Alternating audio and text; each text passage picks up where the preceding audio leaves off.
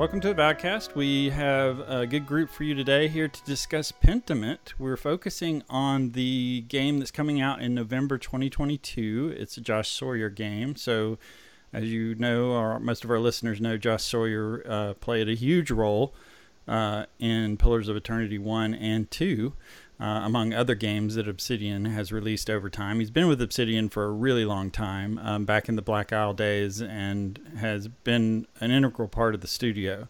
Um, and we saw a trailer for it come out uh, just a little bit ago. Uh, that would be June 2022. They released at the Xbox Games Showcase a, a trailer showing us. So we're going to talk about that today and maybe dig a little deeper and talk about what the game's about, what we've learned from Josh so far, and maybe what the game relates to historically. We have uh, some ideas, and we're going to share some speculation as well. But before we do that, let's jump around the table and see who's here and what they've been playing. And I will start with parenthesis. Um, parenthesis, what have you been doing game wise? Well, I've been playing uh, the Great Ace Attorney Chronicles. It's uh, a game in uh, latest, I believe, in the Ace Attorney series, and this time it's set in the uh, uh, my oh yeah, I'm gonna get letters about this. The Meiji period, uh, restoration possibly, and the Victorian era. It starts in Japan and then it goes to London. And um, impressions-wise, it's more Ace Attorney, yay! But it's with 3D models uh, that feel with animation that feels far less snappy than the, the, the old sprites, and I feel like there is a lot more faffing about to get to the actual meat of the game. So, boo then again, it's it's my own fault. I went from the, the remake of the first three games to the very end, uh, currently the very end of the series. So, if I'd experienced it, the points in between, I'd probably been acclimatized to uh, how it is. Well, it's you got overwhelmingly positive reviews. I mean, it's it's uh, yes, yeah, yeah. From what I'm looking at online right now, um, very positive reviews and seems to have a pretty big fan base. So, um, and I know we talked about this before. I, I only played it on the uh, the old one on the was it Nintendo DS or whatever they had it on. I enjoyed it, um, but played played it a while ago. Um, and it looks like the trilogy has updated graphics and everything. So uh, it looks like they put a lot of work into it. Uh, they put they put a lot of work in it. Uh, I mean, uh, when they booted when they ported the trilogy to PC and and this one's imported from the 3DS. I don't know how much extra work they put in, but it looks fine. There's no problem visual wise. Excellent. Um, all right, uh, Kiwi, have you been playing any games lately? Uh, I actually haven't been playing any games. Uh, I was in a three-week uh, honeymoon vacation, and now we've been two weeks back at home. And for the last week, I'm I've come back to my book. Uh, my first draft was ready for the book, and I've been been reading it through now to start the developmental editing. That's a huge task, um, and I'm glad you're doing it because I'm a fan of what I've read of your stuff. So that's that's really awesome, and uh, um, congrats on the on the honeymoon and the marriage. That's a big deal, man. That's something to be really happy you. about. Um, Marriage and a book. This is fantastic. I know. Oh my God, Kiwi, do you ever oh, stop? Man. No. Kiwi. No. I can't wait to read your book and then start my own podcast over the fandom of your book. Oh, yeah, but no. we got to start the podcast before his book releases, at least like That's three true. years before. Yeah. We have to speculate and shit all over it first. Uh, well, if I maybe I kind of played a game. You know, it it was called the name of the rose. It was, you know, kind of a, like a visual novel, but it wasn't visual at all, and it was just a novel. and that, that'll that play. Yeah, that's good because we'll be drawing on your uh, on your knowledge of that today, definitely for sure. But uh, that that's pretty cool. Gingerino, are you have you been diving into anything? Um, I'm kind of between games at the moment. I wanted to play something super chill, and everyone and their cat have been ra- raging and raving about the new PS5 game Stray. So I, I gave oh my that a god!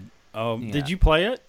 I did, and I finished it. I've already finished it. It came out Tuesday, oh. and we're recording this Saturday morning. I've already beat the main story. Oh, oh my god, I'm so jealous. I actually, it's funny because I um, this is a, an aside that I'd asked you guys in our Discord server about recommendations, you know, on, on laptops and stuff. Uh, I think I did that. Yeah. And uh, so I finally bought one for my daughter for college, and uh, it's a Razer. Uh, it's they're really nice gaming. Can't go wrong with. So- Razer. Razer's makes Yeah. So the reason, the whole reason I mentioned that is that I was looking for a game that she could play that was graphic intensive, you know, that met kind of her style, and that that coming out is just perfect. I mean, that's right up her alley. Explore, slightly puzzly, but but not too much, and just really beautiful. And um, from what I've seen from playthroughs, and I have been watching some on Twitch, it's just stunning the amount of verticality in the game and, and how you can move around.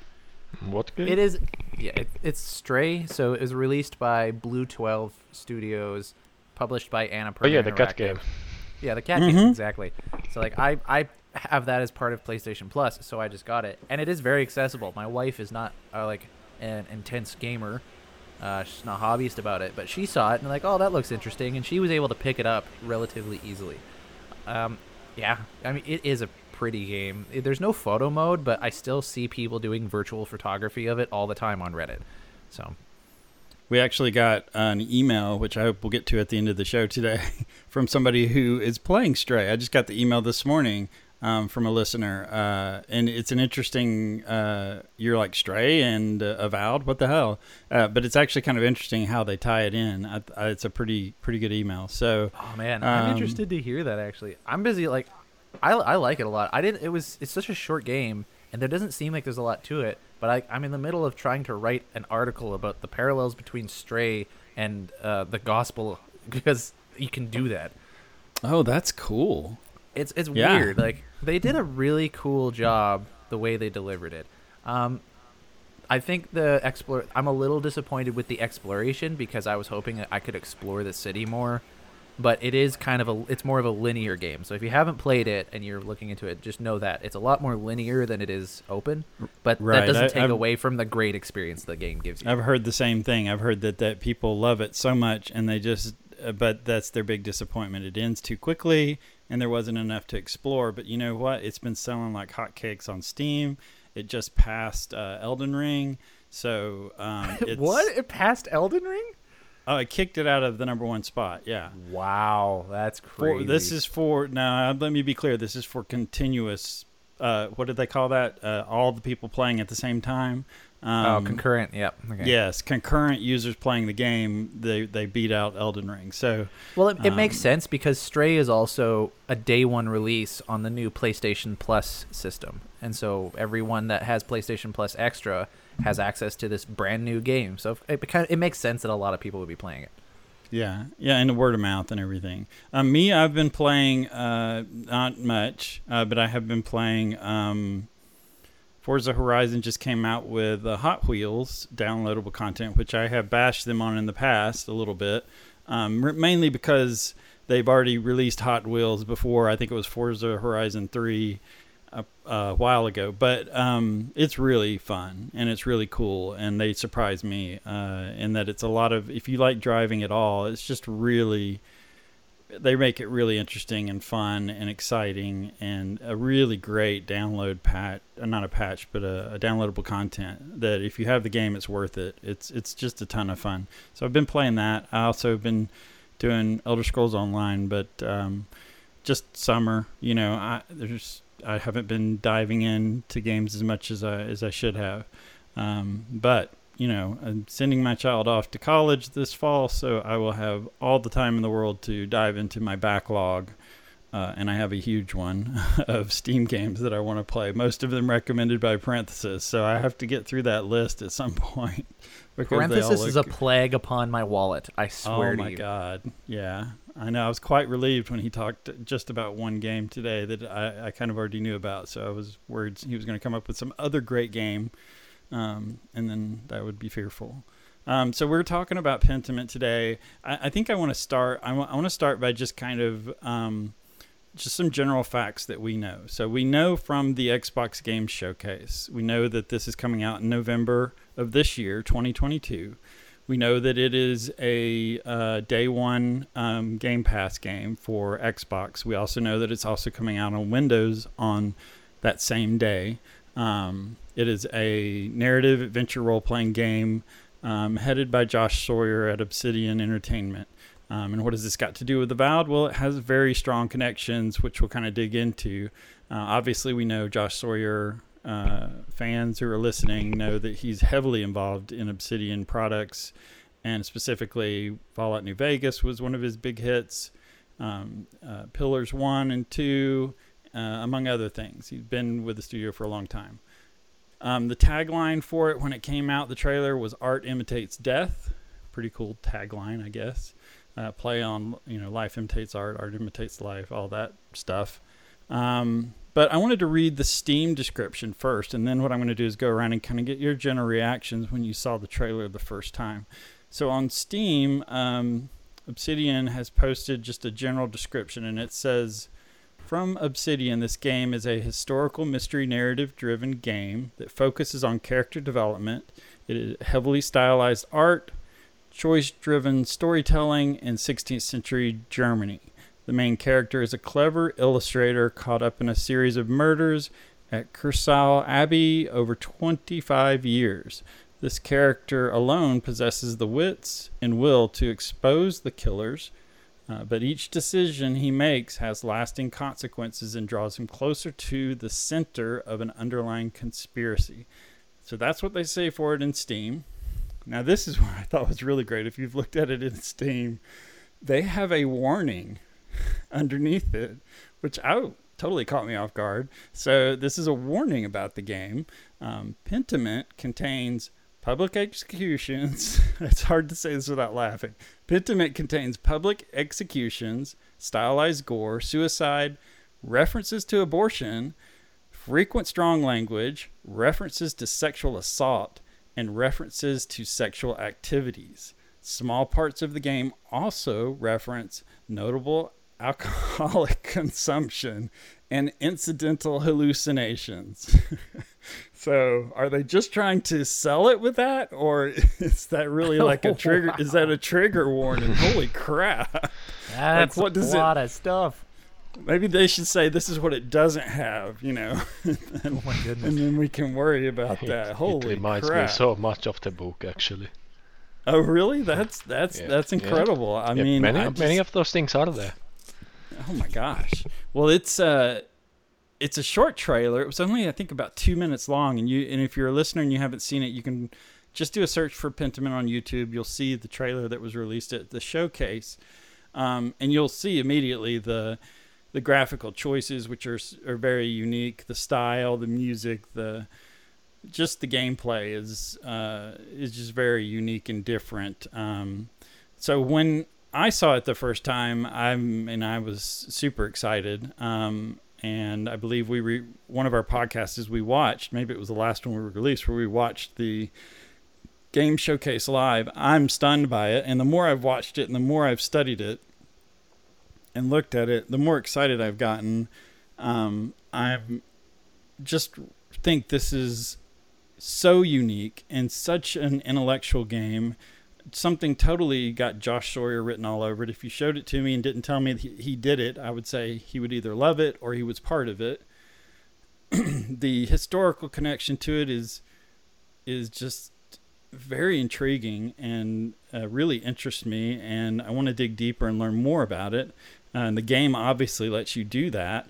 Um, but what were some of your impressions, uh, uh, Gingerino? You saw it. What What do you think from just what we have of the trailer? Um. So yeah, when I saw the trailer for the first time, honestly, I was a bit turned off by the trailer at first. Um, and I know why. It's because all of the kind of rumors and hype about what the game would be put an image in my head. I was picturing kind of like a 16th century Disco Elysium type thing. So that, uh, uh yeah right? Like and i didn't mean to have that expectation but you know you, when you pay attention to news enough that kind of thing happens.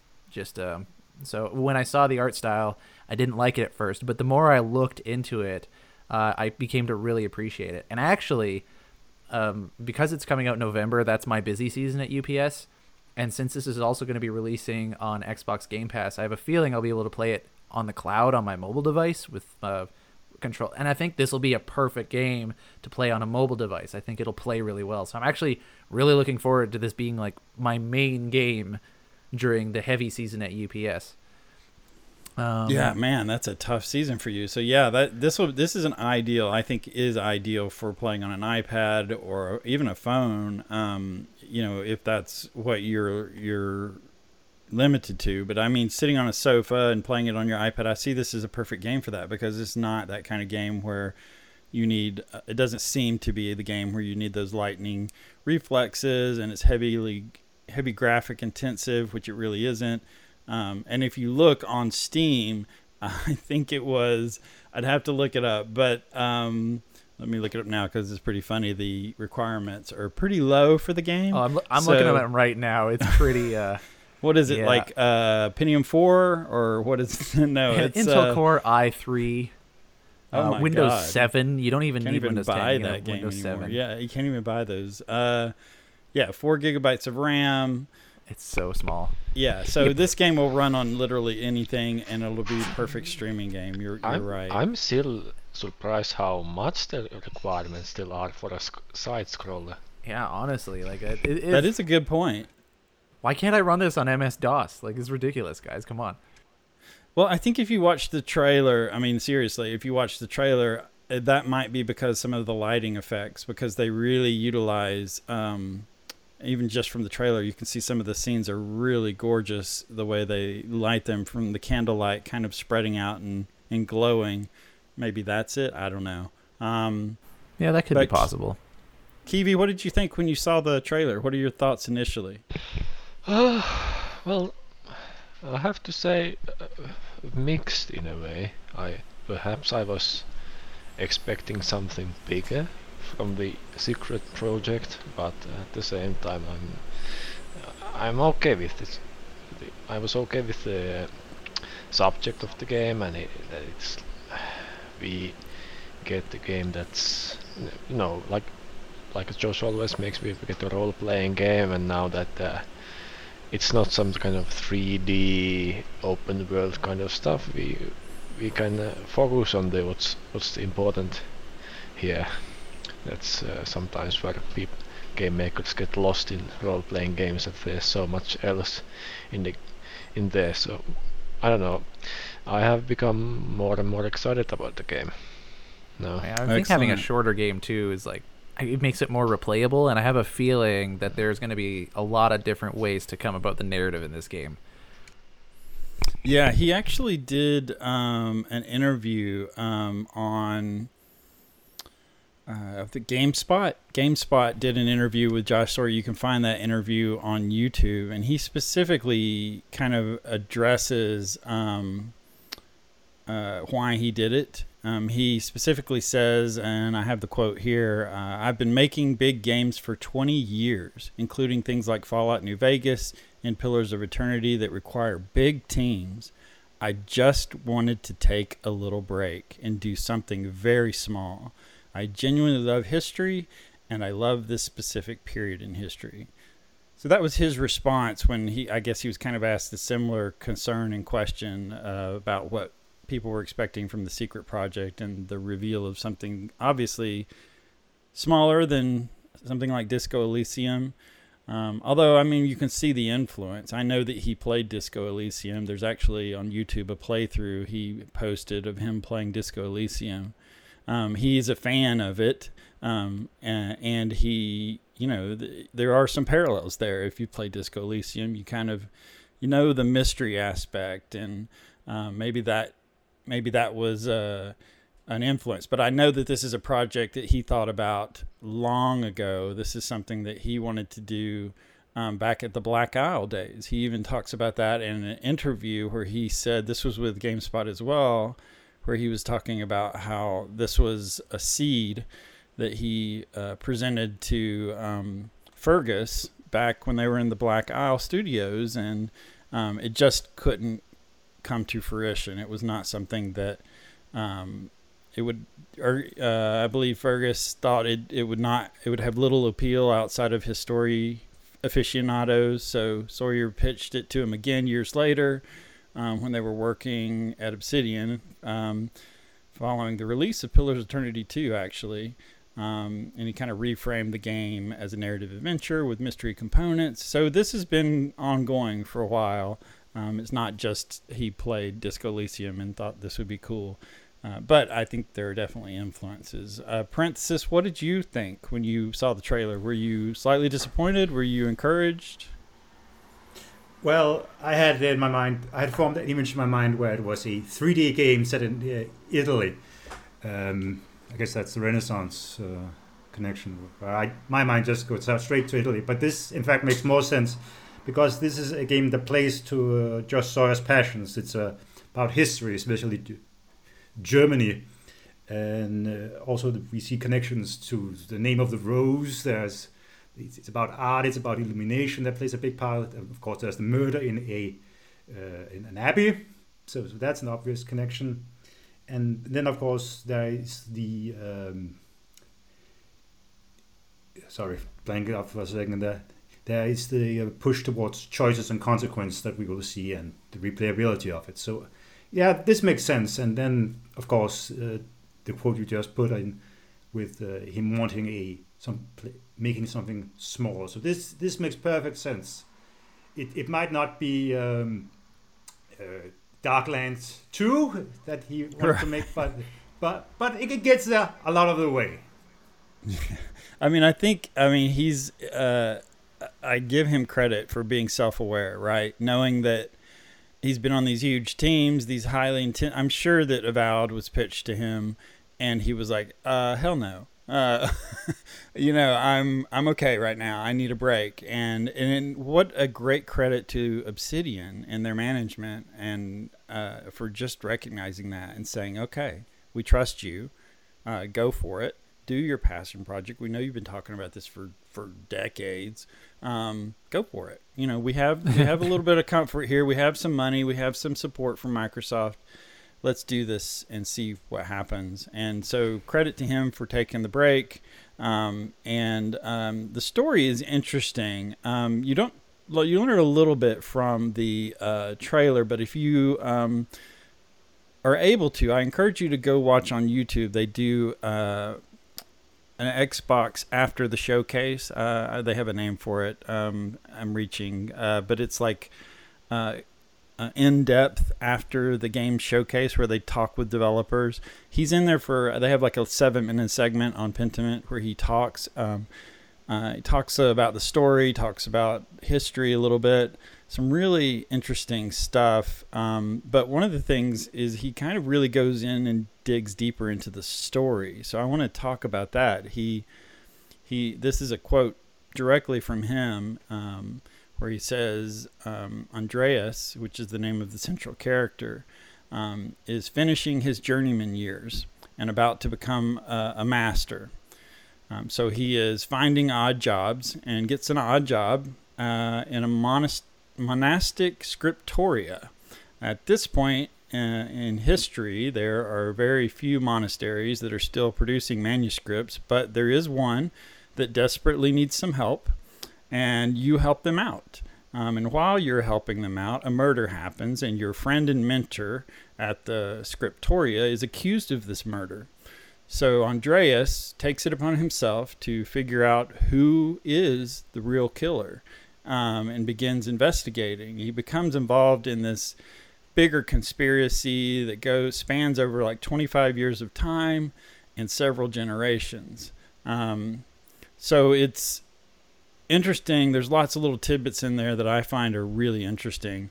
Um, and I think probably the thing that stood out to me the most was that the game spans 25 years.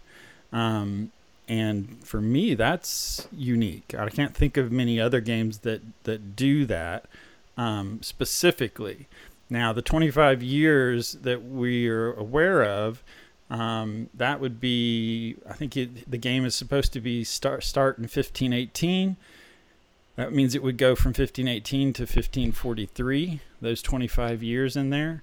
Um, so it's just really interesting. Um, what, what do you guys think about the story? Is there anything about the story that uh, is really intriguing, or that you're you're you want a, a deeper dive on? Hmm. Uh, well, as you already told the what hinted what the story is, uh, it's uh, well, there's not much to be said uh, from what we know from the trailer, but we know that the period of time and where it's taking place, uh, it's a time of social change. Uh, in the 1517, Martin Luther makes his 95 notes on the, on church door and the great reformation begins and sweeps through, through the Europe and which uh, well uh, one of perhaps one, the, one of the biggest social changes in Europe that's happening and then in 1525 and, and 24 there's the German peasants revolt that uh, takes some inspiration from the Martin Luther himself and uh, I mean, these are the things that I think are at least in the back background of the story, and uh, when it comes to what happens in the uh, monastery setting, I think like the game talks about a conspiracy and usually, uh, well, having read or watched the you know the uh, influences to this game, I I'd say like uh, the it could be either a, a, power struggle in the monastery or an abbey, or it could be uh, a schism of some kind on some interpretation of some passage in the Bible. And I think this is what the game will culminate in. And like any good mystery, you'll ne you'll never know who's behind it until the very end you know, it's something you said that I want to tag on real quick. Is you talked about how this period of history is a um, a big period of social change, and if you watch uh, the uh, after hours kind of thing he did where he ta- they interviewed him as a developer and he talks about uh, that a little bit um, and and he has a real interest I think himself in um, the idea of social change and probably tying it into what we're you know all experiencing in the world today and thought it was you know definitely um, poetic maybe um, and relatable um, but he he talks about how uh, this this element of social change is he wanted that to be something that the game illustrated for, through those 25 years and that was kind of the reason that you had that span of time. And then also a really interesting interview that happened in uh, that discussion was they talked to Hannah Kennedy, who is the art director at Obsidian, um, and she goes into a lot of major points about the game.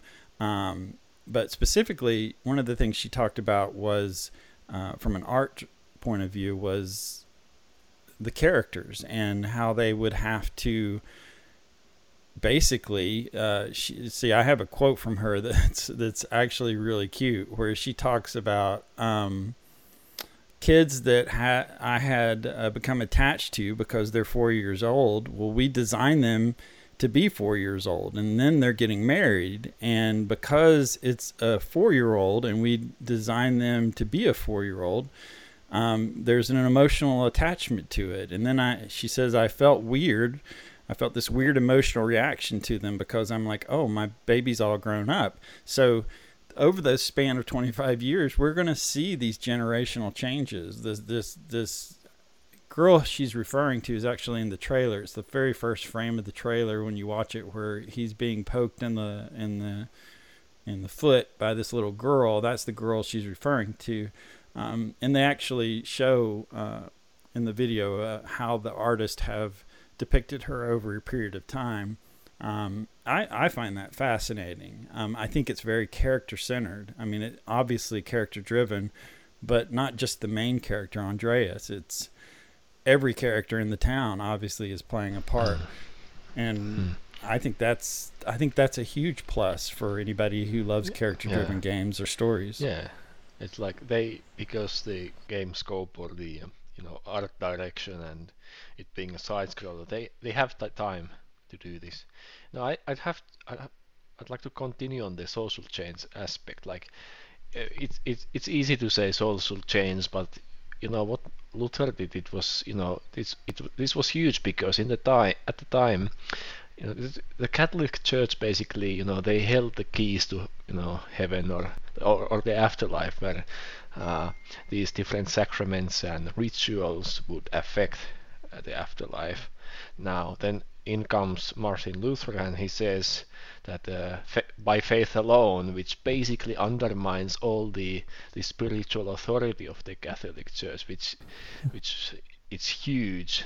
And then then he goes and translates the Bible from Latin to Germany, and now every layman can read the Bible and make their own conclusions. And now the Peasant Revolt says that there's actually nothing in the Bible which says that the serfs should be under the you know jurisdiction of priests and lords and such, and which was basically this kind of a democratic uh, push. And this is what happens like in the span of 25 years in the game.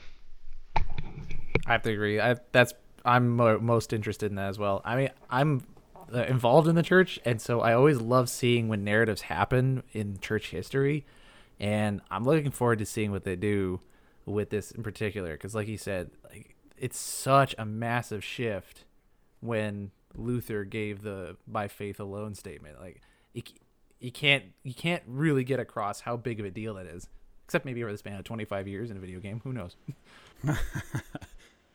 yeah, I think uh, Kiwi kind of hit on it. I, I you, if you watch, if you go back and watch the trailer, and you go to about a minute, a minute and ten seconds into the trailer, there's a scene of peasants with uh, torches who are basically uh, lighting this tower ablaze. And I mean, I think that Kiwi's right. I mean, we haven't really hasn't been clarified. I don't think outside by Josh or any of the team, but that this has got to be the the German Peasants' War. This has got to be uh, those poor townspeople, the urban artisans who kind of joined that rebellion um, and kind of, you know, t- took they kind of as far as i what i've read they they they created a document called the 12 articles which was about mm-hmm. um, a social reformation and it, it, it, wasn't just social it was social economic and religious and they had all these demands in there i don't know that you'd call them demands but they're you know things things like compulsory service to the lord of the manor uh, these these leftover feudal ideas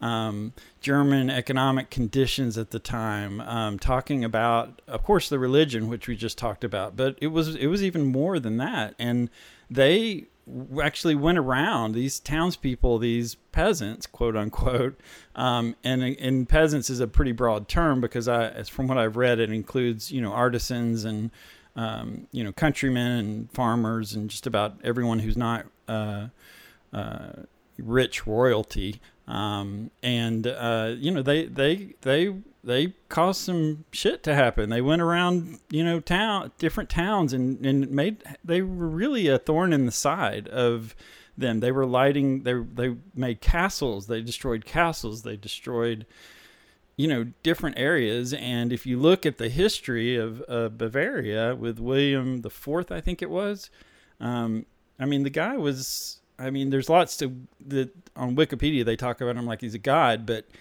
if you dig a little deeper, he he was kind of a, an elitist. Uh, you know, kind of what they were fighting against, especially those peasants in Bavaria. Yeah. You know the funny thing about the, the well, the te- 12 tenets very much uh, aped the what Luther had written. The Luther himself uh, condemned these peasants, like saying that uh, they should be, you know, killed and so, so, so forth. And he like he kind of like turned his turned turned his back on the what what he had basically done. I think he like i think he never meant that to happen. He just wanted uh, uh, the the spiritual authority to be questioned not the uh, uh the uh, secular part yeah, I mean they were definitely opposed by Martin Luther. They they but they were supported by this prominent Protestant leader. Um, not even going to try to say his name because I can't pronounce it.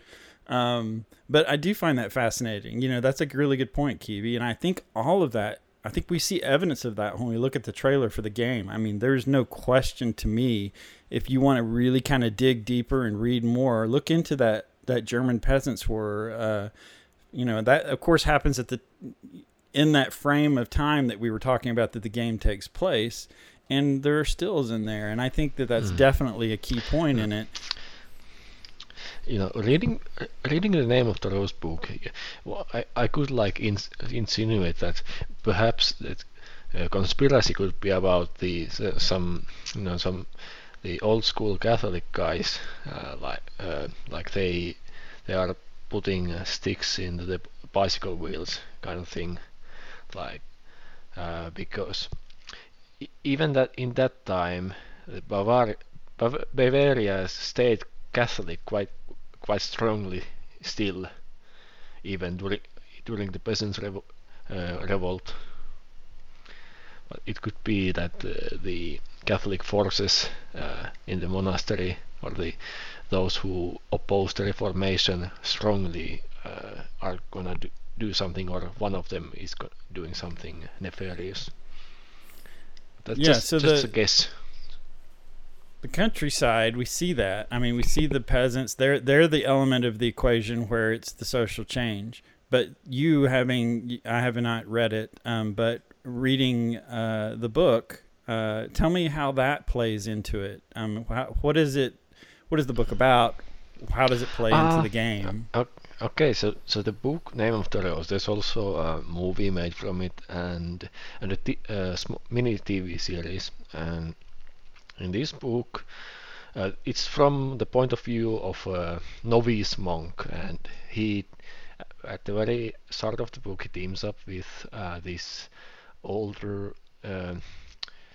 Uh, uh, Franciscan monk uh, who's called William of Baskerville, and they go to this one monastery because Wil- William has uh, some oth- other uh, things to do there. And then when they come there, the uh, abbot says to them that uh, there's been a murder here, and uh, William of Baskerville is known for his intellectual capabilities, and so they they take on the task of uh, um finding out who's the killer and uh, but then the ne- throughout the uh, next days, more cor- corpses come, and the more murder mystery becomes deeper and deeper.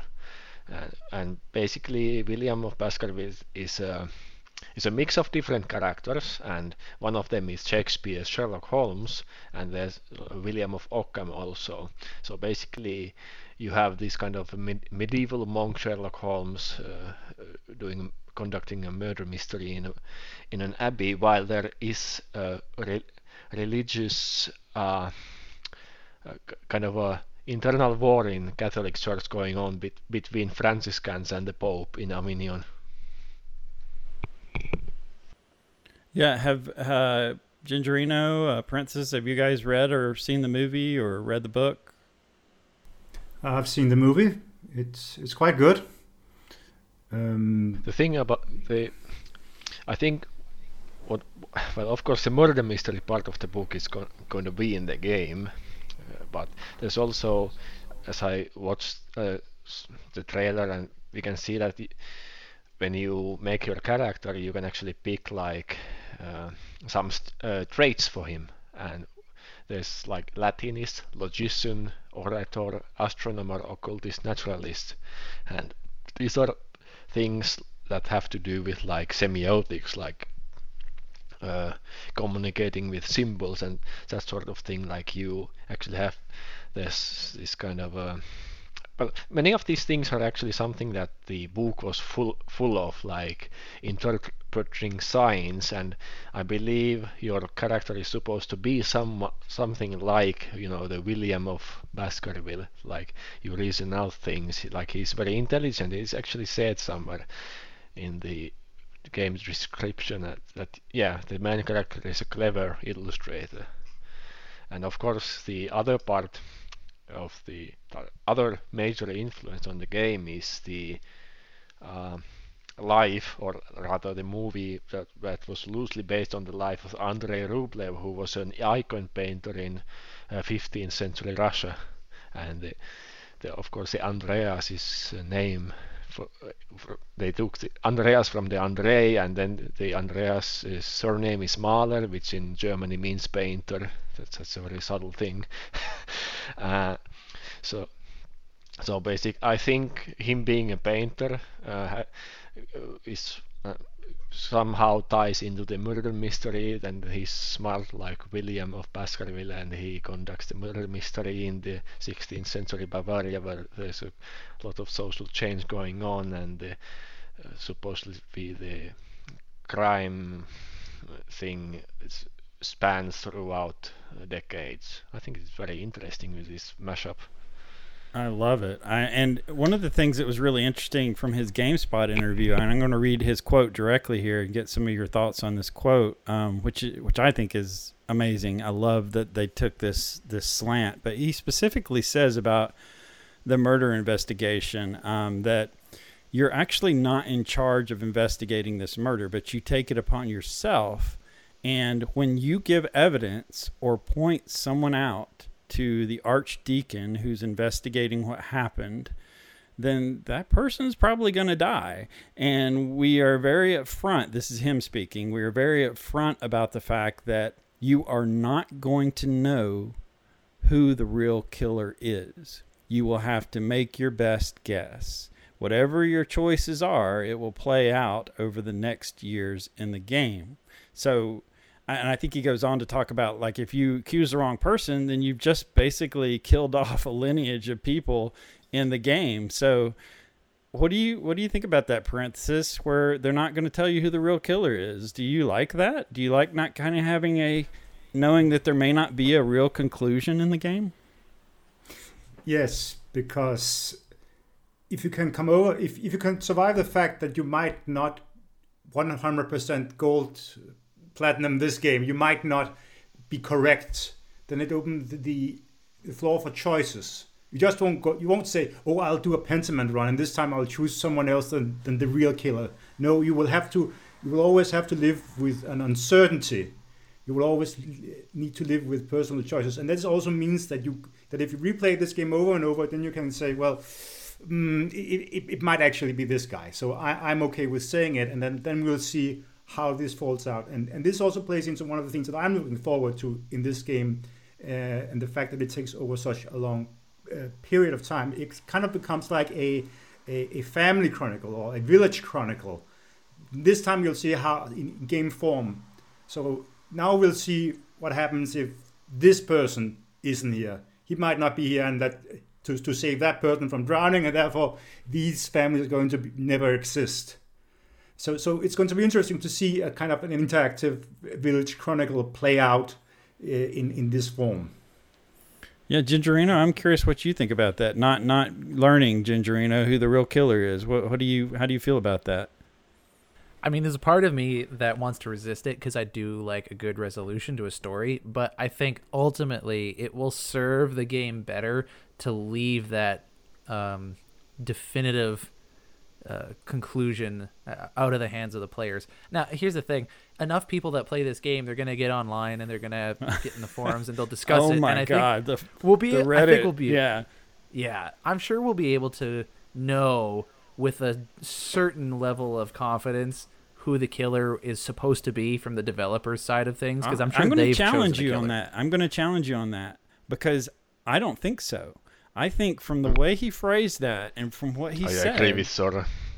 I don't think he even knows who the real killer is. And I think that the point of it is that they created a story in which you could have so many different possible outcomes, but they left it wide open. And they, in their studio, probably have their own guesses. I could see them sitting around a table and arguing as to who they thought, you know, really did it. Um, I think that's I cool. I could see them doing that, but it doesn't make it. I don't like. How would you design that narrative where there's been a murder, but there is nobody who has committed it? Like, I mean, you could design it where there was a murder and he skipped town, and you're trying to do all this and you never solve it. But I don't know that. I don't know how you could design a narrative like that. Mm, I, it's possible when you like when you leave some information vague and you you you don't like you have more uh, you have more equations than you have no variables and then you then you have to just guess something. Um, if you read the book or watch the movie, you know the kind of the, the meaningless end. There's a meaningless end in that. It's it's not a satisfactory end. Uh, it's kind of a postmodernist. Like in the end, you don't know, and it's up to you to decide. Uh, it's this adds incredible amount of uh, replay val uh, value to the game, and then, well, in a way, like, and it also tells us something because uh, let's suppose that when you point your finger at someone and they, the, we get the rumored public execution, uh, this could be the killer. And uh, sup let's suppose that in the span of 25 years, uh, this conspiracy is supposed to continue. This means that it's not a conspiracy of one person, but more than one. So whatever you do, Oh. there's go- gonna be a killer. So, Good Well, yeah, point. Wait, Go ahead, Gingerino. No, I mean, and just like I'm just to answer that, like the first question of, I think that ultimately it'll be good for the game to do that, and it makes sense what you're saying too, Kiwi, that there probably be more than one person involved. Because yeah, if in the first year you make a choice and that turns out to be the killer, well, the game's kind of over in a way because you've killed the killer. But if there's a, a if there's a group of people like you're saying, then yeah, that makes more sense. And I like that personally. I like again, I have a resistance, but I think ultimately I'm going to like a lot more that I don't receive a conclusion. I think there has to be at least one developer who knows a little bit of the behind the scenes stuff, but how much they know, I don't. I'm interested to see the speculation that comes out of all of it. To be hmm. honest, Well, You know, just from what in- yeah, just from what he said, it doesn't sound gated at all. Like it doesn't sound like they they set a particular point in the game where you can dun to dum. It's the 25 years are up. Tell us who you think the murderer is. It sounds like you could, as pretty early in the game, from what the way he phrased that statement, make accusations, and then that's kind of leans on what Gingerino said, as in, well, wouldn't that be the end of the game? So I think your point about the conspiracy is right. No, I think well, in I think in the some uh, in some point of the I watched all the you know the interviews. At some point, I got the very clear idea that uh, you decide who, basically you decide who dies at some very early in the game, and then in 25 years later or some period of time later, things have folded out in some way because of you. I think this is this is what I got, and it was it wasn't like at some point you decided you. At, I think at some I think there is a gate at some point at maybe at halfway of the game or some something like that where you decide. Then we jump time forward. Yeah, I think actually, I think the actual accusation and maybe the execution is a very is actually a smaller part of the game than I originally thought. Because if he goes on, he does at one point one of his interviews or the showcase or something talks about what the title of the game actually means, and he says it is specifically referring to pentiment means uh, referring to a painting in which there is an older painting underneath the painting that you see on top of it. Um, and if you scrape away that top layer, you see what's left behind. And the analogy there, of course, is there's significance in that you're playing a painter in the game, but also the idea of history being covered and uncovered over time. So those layers, I think, is what the story is. I think my feeling is that yeah, you maybe you make the accusation in the first part of the game, but that's not the game. The game is really about this the learning about this bigger conspiracy and and through time you're kind of pulling those layers out, thus the name Pentiment, and you're revealing those layers to learn more about the true story of what's happening. Well, and that makes for a more interesting game than just who's the, who done it. You know, I feel Yeah. like unraveling a big mystery like that is yeah, I think that's good. That'll be way more My- engaging. ma- yeah, I may have mixed feelings about not knowing actually the real perpetrator. Like maybe in the end you know the conspiracy, but in you don't know what happened 25 years ago.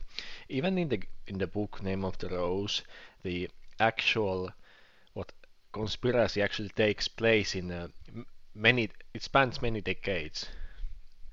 And but in the end you know who was responsible for the recent deaths. but the, in the book the the you know this without meaning stuff or the decide for yourself is big. Uh, it culminates on the fact that uh, the can I give spoilers on the book? Yeah. I think so. It's been out Yeah, for uh, yeah. 60 years. Many years, so- yes. so maybe 40. Well, anyways, so uh, what happens is that the the, the Sherlock here, the William of Baskerville, uh, he thinks he figured out ho- in which way they are hap- happening. There's a, like a symbolic uh, thing related to the apocalypse uh, or apocrypha of Bible and the sequence of things. But in the end, it has it it it is shown that that it was pure coincidence. But it's fit everything so well, but it was pure coincidence, and the guy is kind of broken after that. That he doesn't actually know Oh, why things gotcha. happen that way. But that's that's it- an obs- that's an obsidian thing. The moral choices and and feeling guilty afterwards. That's a total obsidian kind of trait. You know. They use that in their games all the time, making you make tough decisions and then making you kind of pay for them emotionally later. I mean, that's that sounds ripe for what he would want to do.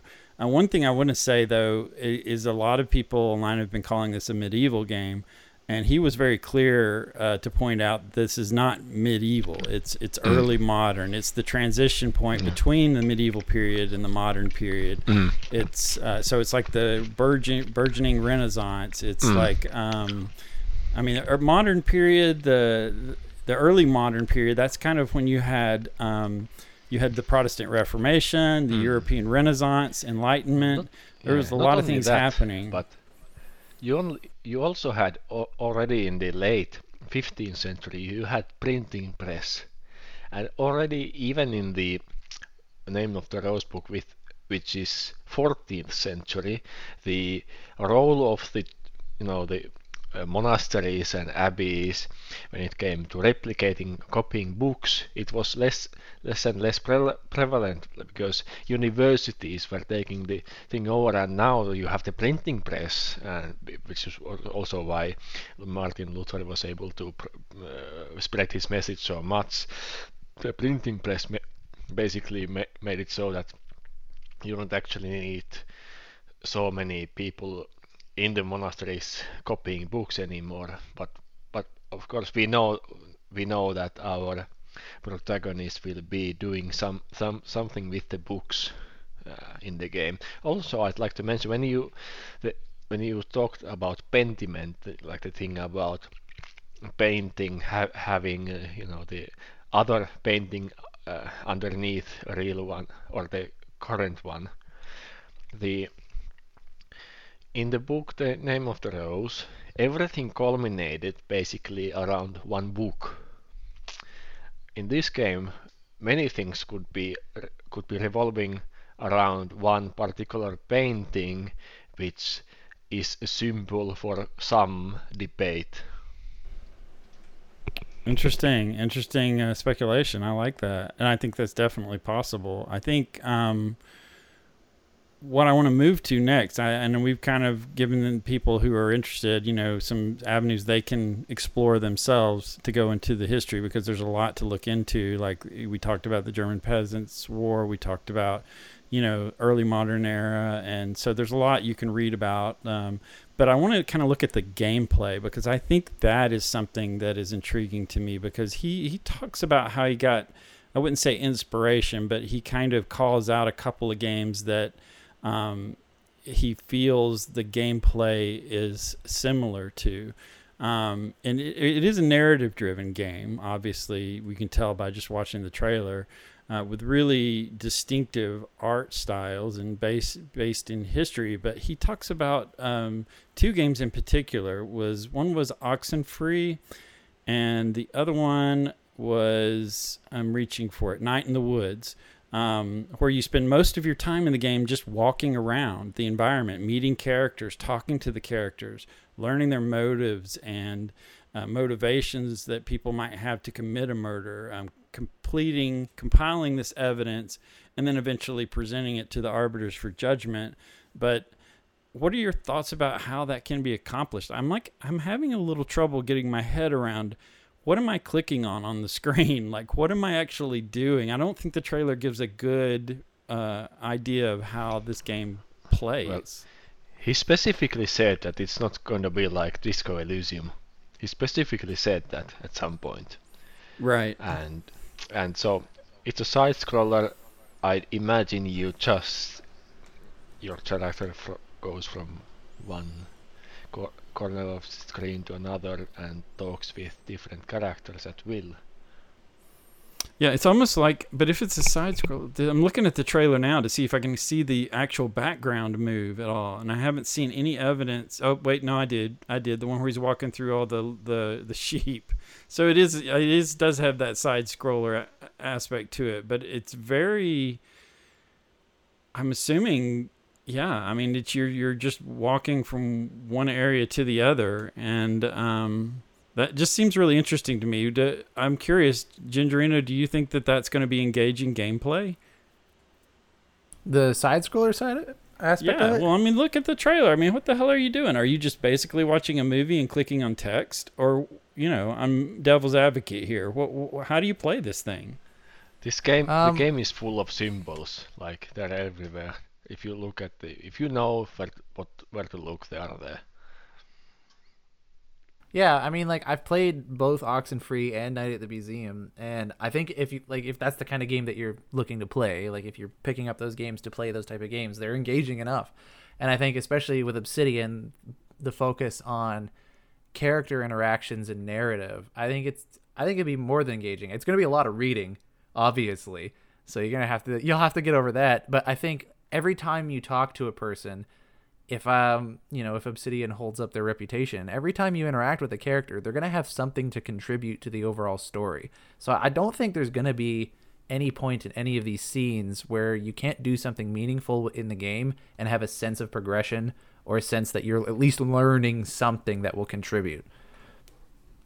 I think it'll be. I I play so much trust on John, uh, Josh at this that the gameplay is actually going to be meaningful. I, I think it's going to be meaningful. I'm just being a devil's advocate. Like um, parenthesis, when you were looking at the trailer and you were kind of seeing the art, um, the way that the game is playing out with uh, you know the different choices on the screen. Um, how do you feel it's going to be uh, from a gameplay perspective? It seems to uh, lean heavily towards uh, Night in the Woods. You go around, you talk with people, you interact with for lack of a better word, mini games or mini systems. I think there's a code wheel somewhere in the trailer or something similar, and and the way to, that I approach these kinds of games is to think that this is an offshoot or an evolution of adventure games, and in this case, adventure games with role-playing elements. You talk with people, you perhaps you even acquire things, you inspect things, and for this you you well, you get tokens, so to speak, to open other uh, dialogue options with people and proceed in the story. I like to play uh, choice of uh, choice of games games, which are basically just text and options you pick and, and choices. So this is my jam because now there's even graphics. Oh, um, See, this is the opposite of what I usually go for. Like I I like the newer graphical fidelity stuff. That's always what I've gone to. So I'm surprised to see myself excited for something like this. But then again, like like you've said, you've played Night in the Woods or Oxenfree, enjoyed those games immensely. So I think if you're gonna go for this less graphical style, then you have to make up for that graphical fidelity and that finesse in some other way. And I think Obsidian's gonna do that with the way they present the story and the setting. Yeah, but Night in the Woods. I mean, there was this. There was this. I'm not. I mean, there's just a slight arcadey. I don't even want to say arcadey. I don't want to insult it, but there's definitely a, you know, running around, jumping over things. There's some. There's some gameplay element to that. I don't see that in this trailer at all. I think, I think that if I was going to say one thing to uh, Josh and Obsidian with their next release before the release, and they want to release a trailer, just I think they need to flesh out to the audience you know how the game more a little bit more about the gameplay and less about the story. Um, I mean, I'm stoked. I'm totally playing this day one. I'm this is my kind of game. I go back and play Infocom games. I played Planetfall a couple of months ago. I mean, so Zork, all those. I love that. I don't care about the graphics, but um, I'm also a minority, and I understand that. And um, you know, I, I think it's such an important I think it's an important title. I think what he's getting at with social change, I think what he's showing with the story and this point in history and trying to show us that, you know, that basically, um, you know, history repeats, repeating itself, this whole concept of, of social change currently, I'm sure that didn't go unnoticed. Um, so, you know, I, I just think he needs, I think it's important enough that they need to make a small a better better explanation of the broader appeal because by looking at the trailer it, you don't like if you look at the trailer for um, Night in the Woods which I'm looking at now um, it, it, definitely you can see the gameplay elements to it. This one not so much. I will say uh, one thing I liked about the trailer and that he has talked about is the in-game glossary. And for somebody who loves reading and loves to kind of dig deep on history, I'm so excited about that. And that, that they include keywords in the text. You'll see that they're underlined, that you can kind of click on and get more reference to what they're talking about and kind of do a deep dive historically um, into that. Plus, just the art style is just gorgeous. I mean, it's so different. I mean, there was. Uh, what was the, there was another game that kind of has similar to that uh, that style, that art style that's on Steam. You guys remember what it's called? It's like ink something. Um, ink Inco Inkulinati Inkulinati. Yeah. It's not even out yet, but it has a similar style. There's Potion Craft, which comes out later this year. I think it's an early access. It has a similar style to it. The only game I could think of that I could point to that I played that was similar, maybe a little bit, in style was um, Apotheon. It's it was released like eight years ago, or maybe longer than that. I don't know. Um, kind of this uh, uh, Iliad Iliad um, themed game, but it had a similar kind of style to it. But it's unique. It's different. We don't have anything like this. Um, so I think we've we've we've talked around it enough. I did want to uh, take a minute though and um, kind of jump into some of the questions that people might have as they're looking at it. Um, and I guess the first question that comes to my mind, and I, I, don't always like to be devil's advocate. I just want to, um, you know, throw this out there. The game involves a lot of reading. We just talked about it. That means it involves a lot of patience analyzing thoughts and evidence over time, piecing together character stories. And this is Josh Sawyer. He describes the game as operating, this is a direct quote from him, it operates at a very high cognitive threshold. So, should the game come with an age restriction? Maybe say, do not play unless you're over the age of 30 and have a basic education and appreciation for the art of patience. I mean, no offense nice. to our younger crowd. I mean, do I mean when you look when you look at the disclaimers of the things that are happening in the game that you should be aware of? I think maybe we oh, use oh, yeah. that as a good reference. Okay, good I mean, point. Good point. I mean, the, in the game, uh, it seems that you can complete the game and be wrong, so anyone can play it. I agree. I, it's just my concern is that I want it to, you know, I don't want it to be mainstream. That's not what I'm saying. I don't, but I think it's in an environment which is driven so heavily by instant gratification and modern gaming. Um, yeah, I, I think I'm, it, I'm, afraid it's going to get liking, lost. I'm liking this small bit of stoicism that we are getting here with Pentiment. Like we get the we get a game with meaning uh, and intrigue rather than just just I don't know some mindless serotonin pump. Yeah, in fact, I would love it if this does become successful and more of the, these types of games are out there because, like um, Parenthesis said, this is my kind of game too. I mean, I'm like, to- this is like an old Infocom game for me. This is awesome. I, this is just totally up my road. I think the, this is big improvement to story of Disco Elysium because I think the weakest part of Disco Elysium was the main story because whatever you do, you will catch the killer, and unless you die in the game, but you will. F- everything will eventually lead to the killer, and it will be like it, will, it will, it's something that you never suspected like ever in a hundred years. And it you know, you can't even know.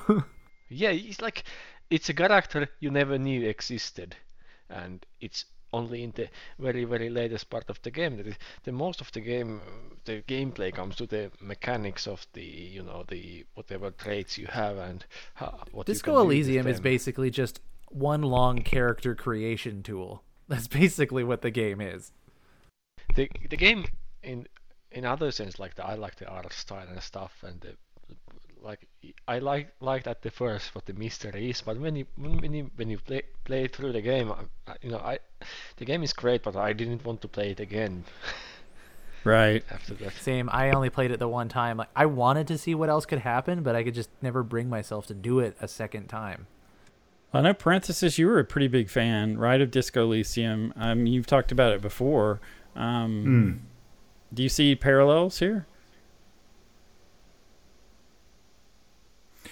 I don't think there will be stylistic uh, parallels. I, I may think that some of the uh, some of the me- mechanical choice and uh, consequence items and relationships that Josh gleaned from the game may be in here, but I don't don't think there will be any any story. Uh, I mean, it, it will be the bricks and mortar of of Disco Elysium when it comes to story that will be transferred to Pentiment, if anything.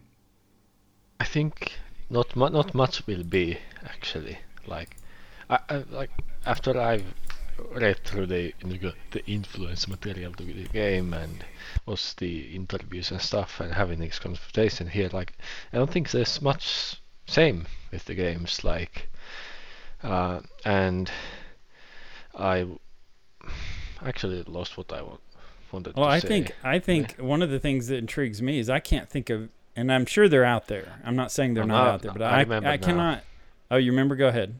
yeah like in the like like it was already said like disco elysium is kind of like this just big character creation g- game but in pentiment what i've like if i'm correct you choose all the straight traits at the start and i doubt there's any character progression i doubt it Yeah, I think you make a character at the start, and then it's just narrative from there on. Yeah, I think you're right. what I it think you're seems spot like. on. I mean, I can't think. Can you think of any other narrative game, narrative-driven game like like this, where there is not a conclusion, like a, a solid answer at the end? I can't. I think this is kind of striking new ground here. For I'm sure there is, but nothing comes to mind. Yeah, I can't. And nothing pops in my head. Yeah, they're out there, and we'll get emails about that. I'm sure. That's but fine. um, I don't mind if a game fine. makes me feel Mm. stupid I- I- personally. so I bring I it. love how some like this will get people. This might get people to read like Name of the Rose and kind yeah, of stuff like. absolutely. Mm, Yeah, I think Uh, that that I- in of mm. itself is a success. Or study history, this period of history that you know so many. Like I will admit, I did not know about the German Peasants' War until I started digging into that period of time and uh, that part of the world. And so then I read deeper about it and read about William the Fourth and his life and and just really interesting. You know, that deep dive for me was I just kept going deeper. Um, loved everything I was reading. Obsidian fans across the globe all of a sudden become experts in 16th century German Yes. history. Oh well, there'll be plenty of experts on Reddit. Trust me. I mean, uh, I I already divi- I already divide Obsidian fans into groups, and one is the uh, Joshists, and the other is uh, Tim Cain and Leonard Boyarsky's boys. Okay. Which yeah, one am I, I see which Camp that. am I Look in? at Because I don't ga- even... I I don't know, but he doesn't want to say it. I that's mean- what it is. the games that these people make are ve- like very different like uh, you like comparing like pillars of eternity to outer worlds like the it's Or grounded. immensely uh, yeah yeah josh is more grounded he make like he when he makes the game, the lore and the characters and the dialogues, he he never like breaks the fourth wall. He doesn't make things too comedic. Everything stays in character. Like not nothing is like uh, too obvious social commentary. Like uh, it's a fantasy world somewhere. Uh, it doesn't. Uh, it has nothing to do with ours. Well, um, I you po pointed out in some where you said like there's gonna be hallucinations in the game. Oh yeah, yeah, that's weird. And, and we ne- we see these in the trailer. Yeah, I'm pretty sure Uh, we do. It's Where? this. It's this scene where you have uh, this checkered square. Yep. Uh, you have, and you have different characters here. Uh, one of them is Prester John, which is, which is this mythical character that they believed somewhere in the Asia or Africa is this uh, mystical kingdom of Christ where Prester John is the king of it, and people tried in the in the in re- real world people tried to find this place, but uh, it was just myth.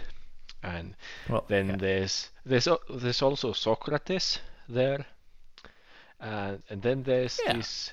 This Socrates wasn't here. alive in the 16th century, Yeah. if I I mean, remember come on, yeah, yeah, that's Yeah, stretching. then there then there is this um, this Chester-looking character who is uh, Saint Crob, I don't something like that. It was basically it was made made up saint of uh, you know basically being a very bad person saying swear words and being being stupid. Yeah, he's another made-up character. That that would make sense if that was the hallucination you're talking about. Yeah. Yeah. Well, what do you think about the Gingerino? I know you you'd already touched on this before, but it popped in my head as as we were just talking. What how how are you your your feelings about how this will will there be any sort of slant on Catholicism uh, from this game, or do you think it's going to try to be as objective as possible when representing history? I mean, even when you are trying to be as objective as possible, everything comes down to interpretation, and you cannot present a narrative without slanting it in some way, even a little bit. And that's that's true of all history. And I, like the people who are professional historians will tell you as much. It's, it's all about interpretation. So I'm no matter what, that's gonna happen. I'm sure I get the feeling that Josh would like to try to th- keep things just factual and objective, but there's no way you can't Think- include some sort of commentary. I like Joss way because we know that Joss is not religious at all. We we know that, but he in these games he usually has these religious elements, and he actually he doesn't go about you know saying what he thinks is true. He gives very uh, real or very believable stuff, and I think he's not probably neutral objective but it's gonna reflect that time Yeah, I think he's fascinated with history. Period. I think that's the easiest way to bring it, boil it down um, from a li- religious standpoint. I mean, because obviously this this story is going to involve quite a bit of discussion about that and the and the uh, Protestant, you know, revolt and all of that. So it it will be a, a in the story. That's but I think I think like Gingerino said, I really believe you're right. I think he's going to try to not give some sort of take sides. I do think that's that's Josh's style for sure, but you got to remember this game is going to have narrative, which means you're going to be playing a character who's making choices that no one in history can know of. And that means developers at the studio had to make consequences for choices. They had to decide what choices were options. So no matter what, there is going to be slants, there is going to be social and cultural commentary that happens just from the developer's point of view, even unconsciously. That's not a bad thing. Uh, Everybody does be- that. they're gonna have factions in the game of course uh, like people will have views and they will be shown here I th- um, I th- Disco Elysium make uh, developers they they like they are left wing very clearly uh, they have said that themselves and this actually shows in, up in the game and it was some like uh, whatever your political leaning I don't like like like developers personal feelings uh, reflected on the game whether it, they agree with me or not I I think uh, Josh is smart enough not to do that. Well, Yeah, leaving and it I- more open ended, yeah, I think that's smart. I'm sh- and I'm sure that's what they'll aim for.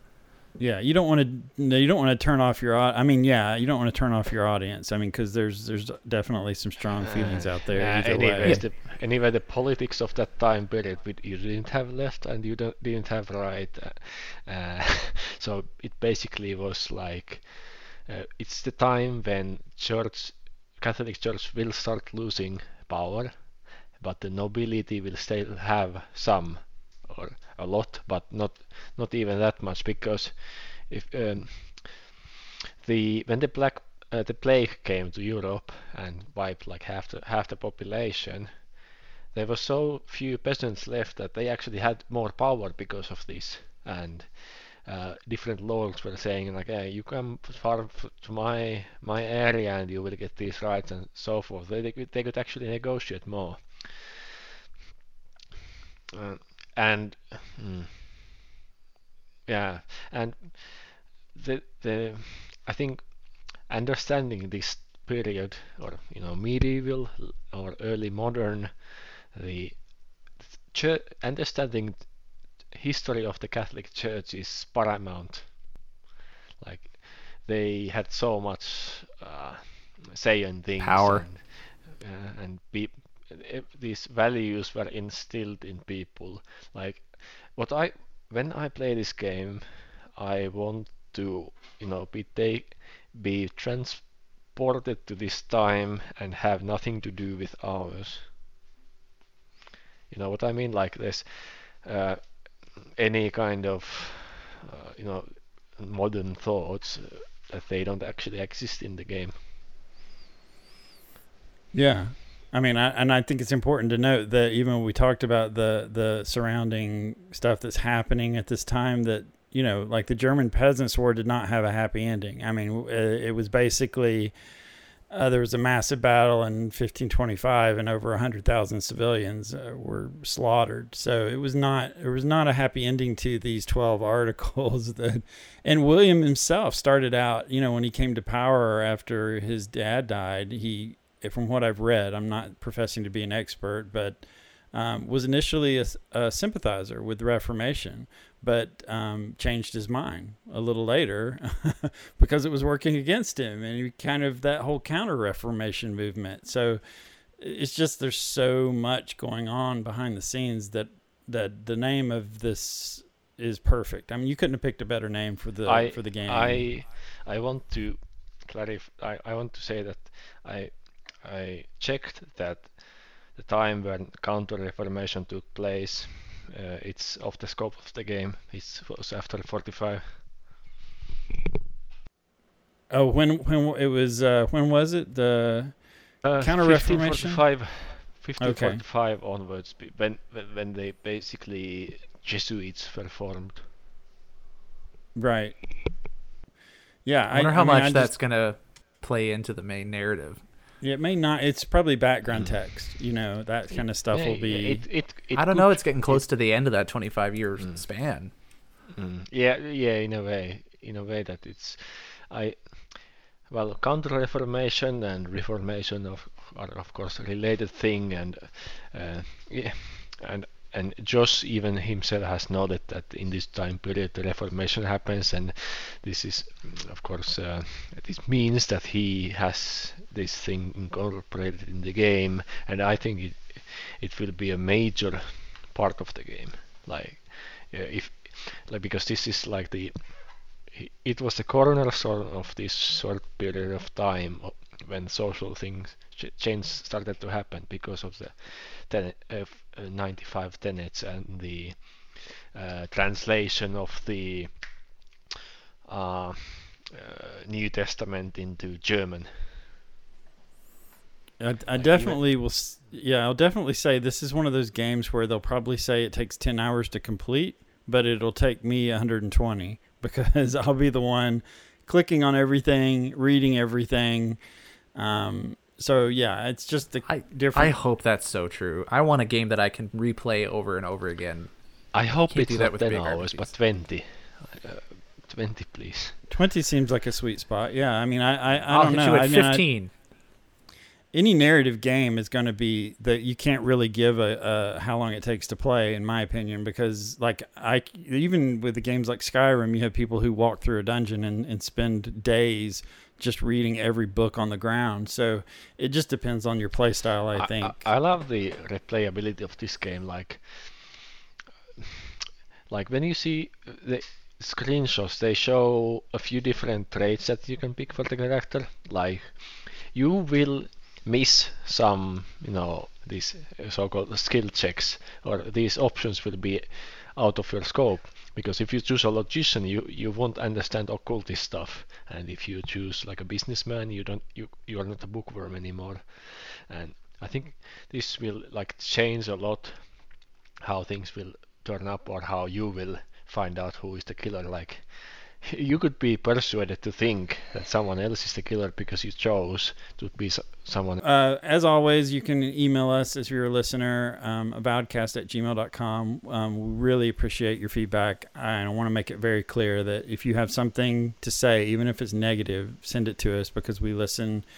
And, um, you know, as long as it's not just a toxic hate email. Um, we did get one in particular I wanted to address today. Um, it was from Peter D. Um, Peter D sent an email to us about a week and a half ago, two weeks ago.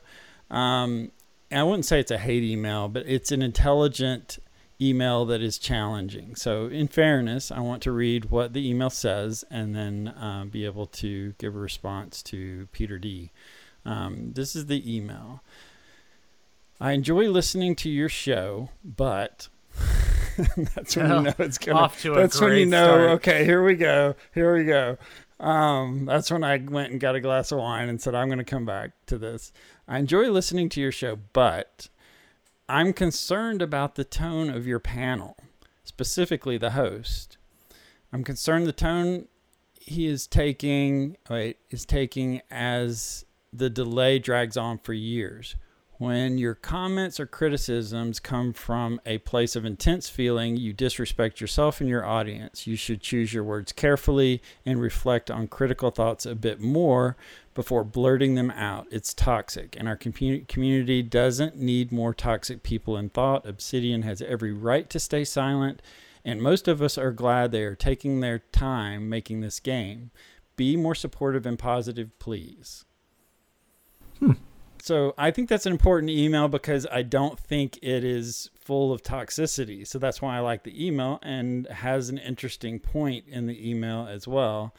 Um, so my response, and then I'll let others chime in if they want to, um, is that um, Peter D. I think you have a good point in some respects. So this is just a bunch of us sitting around a table and chatting and that's the way I've always wanted this podcast to be. This is not some news podcast or you know super informative inside track and we don't get paid for any of this. We just do this cuz we enjoy Obsidian and the games they make and we're excited about Avowed. But in what I will say is I do think that there is a difference, a clear line between being toxic and being critical.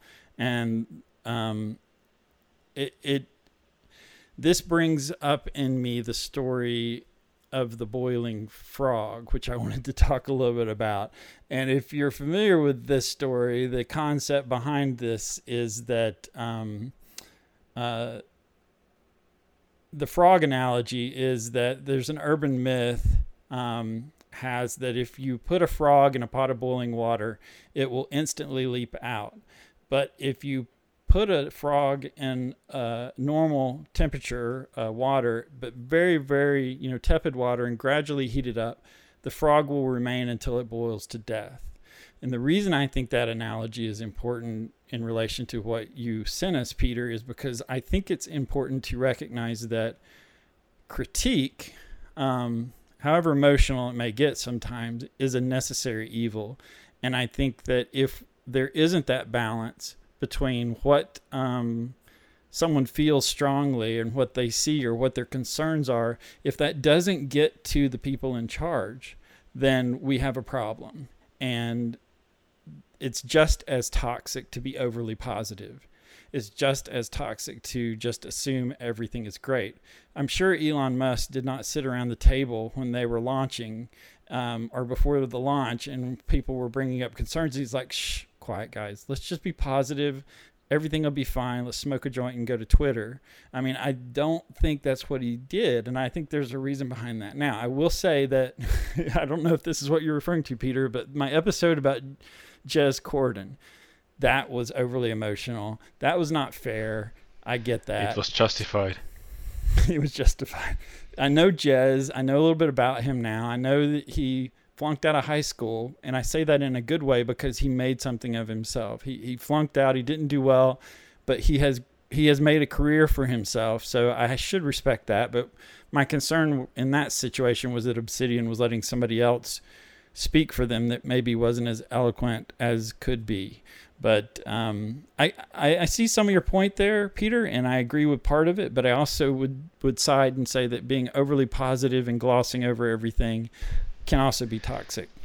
Can I be the necessary evil? Please.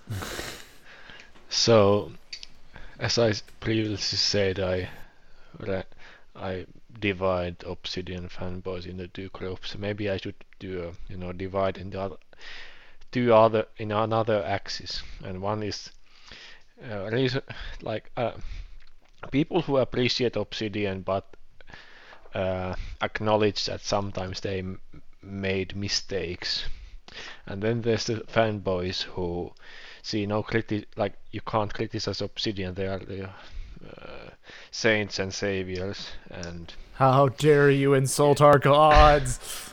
yes, like, like you know there's many reasons to uh, criticize them. You know, f- you know, for not making Tyranny 2, not making POE 3, uh, making Grounded. Uh, what else? then the. Oh, tell us how you like really the- feel, I- Kiwi. I, I, let, let me get to that slowly. Then like Avowed, like we we we've heard, like we have all been excited for Avowed, and this podcast is because of about I don't know how many years we have already done this podcast, but it's been a long time. two at And- least, at least two yeah. half, probably. yeah, and Much years. like since since the launch trailer, like we we've got nothing, basically nothing after that, and like I'm not saying it's up it's Obsidian's fault, but whose is it then? Well, Obsidian's of course, but uh, but it's not go. I don't think it's because of Obsidian necessarily. There's you know people have personal issues, and we heard that the directors of different fields in the game has changed changed a lot, and the game hasn't moved forward that much. But I mean, it's I think that usually game developers will give you hints uh, when it comes to the timetable. Like you can't just give a teaser trailer and like in the next two years say nothing about the game. Like, okay, actually oh, Bethesda did that also, but I don't actually like that move either. So, and I don't know. I've never, I never actually got the impression that Sora has been toxic. He's been realistic and maybe cynical to some point, but come on, like Yeah. this, this, I, I mean, you said this email was intelligent to some point, but I, I think didn't, I thought you didn't read it through, but because I didn't. Get No, that no, that's it. Part, I meant Oh, no. intelligent compared to some of the others that I've No. received. Okay, I so think I think a better word to some- use is that it wasn't Relative. Civ- aggressive. civil. Civil. Yeah. Oh, is it? But yeah, it's. I mean, the there's a bit been a lot of you know, like you remember a couple of years ago when we when people trashed AAA game developers for for basically making shit games for a long time. Like sometimes game criticism is valid, and sometimes I don't know. Sometimes the fandom is actually there's some people who are really toxic, but as you said, sort of the you know these uh, these uh, ultra fanatic fanboys who think that Obsidian has nothing had done nothing wrong. Like it's it's the it's the same kind of toxicism. Like they basically say, "Oh, don't criticize them. Uh, it's bad." But no, it's not. It's not bad. It's like uh, you could we are customers of this company. We can. Yeah, I think I think there's a relationship. Yeah, there's a relationship there, and I think that Obsidian respects that. I don't think Obsidian wants you to be positive all the time. I think they, as much as they don't want like severely angry rants. Um, I understand that, but I think they want to know. They want to know what did we get right, what did we get wrong, and if there's a large percentage of people who let them know that maybe this wasn't the choice you should have made, or maybe this isn't the path you should have gone, you know, they they will correct. They will look at them. Everybody does that in their life. People criticize me for things, and my my daughter, my my wife, and so I reflect and I think, okay, wait, all right maybe maybe this, maybe that. That's human nature. But I would never want to go through life with not getting that because how would I become a better person? Well, I and don't how are think you going to become? I don't ahead. think Peter's saying that you shouldn't have criticism. I think he's just saying that he doesn't uh, think your form of criticism in some previous instances were appropriate. I think that's the only thing he's saying because he even says that your criticisms should be X, Y, and Z. So he's clearly endorsing criticism. I think he's just Good saying point. that he, right? So, I don't. Yeah, I don't think I that think he's I see th- I see that. it. I see it there. I give you, I, I'll give you that. I have Yeah. nothing against Did- Peter. mm, Peter, did you you can come on the podcast anytime. So Did Yeah. you know that Blizzard Entertainment still has fanboys? What well, entertainment? yeah, Blizzard. Oh, oh, yeah. Oh, Oh. oh yeah, Tora, you didn't mention the the TV Oh, yeah. series episode yet. Yeah, there's actually. re- I'm going to mention it because I think it relates to this. In that um, uh, there's a there's a show on um, TV. It's on Apple TV. It's uh, called Mythic Quest. I know a lot of our audience has probably heard of this. This is a, generally a show that have like two or three seasons so far, and they they, they it's a mock mockumentary kind of style, maybe a little bit, um, but it, it's it's a sitcom, and it is supposed to be funny, but it um, talks about this company that's making an MMO, which really they're kind of making fun of Blizzard and World of Warcraft, and they're going through the process of releasing updates to their game, downloadable content, and it's kind of a behind the scenes look at what a gaming company could be in a humorous way. Mythic Quest is an okay show. I would not recommend it as a full watch because I don't think it's that great. But they had one episode that stood out, and it was called, uh, it was episode five of the first season. And it's called Dark Quiet Death. And Dark Quiet Death is amazing because it talks about this uh, boiling frog analogy. It talks about this uh, this the story of a game company started by a husband and wife team, and and and the first game they created was called Dark Quiet Death, and it was a real passion project, and it was you know inspired, and it was just a small team of just really just them and maybe a couple of others, um, and it got moderate success, and then of course got a sequel, and then got even more and more attention and got more voices involved and more employees involved and started hiring for all these other positions that they felt they needed. And people started pushing their own ideas within the studio which started to dilute the soul and essence of what the original game was. Um, so first they got rid of for example they got rid of uh, the dark quiet death has a meaning. So they got rid of the quiet the, the silence. They added big guns loud big loud guns. They got rid of the dark. They added um, laser sightings and better lighting. Um, and finally you know concept after concept was iterated upon the even the concept of death and then in the original game the character always dies um, but then they started saying, no, let's have them kill a boss at the end of the game like other games. So the point is that this studio in this episode, which I highly recommend you see, goes through this change process.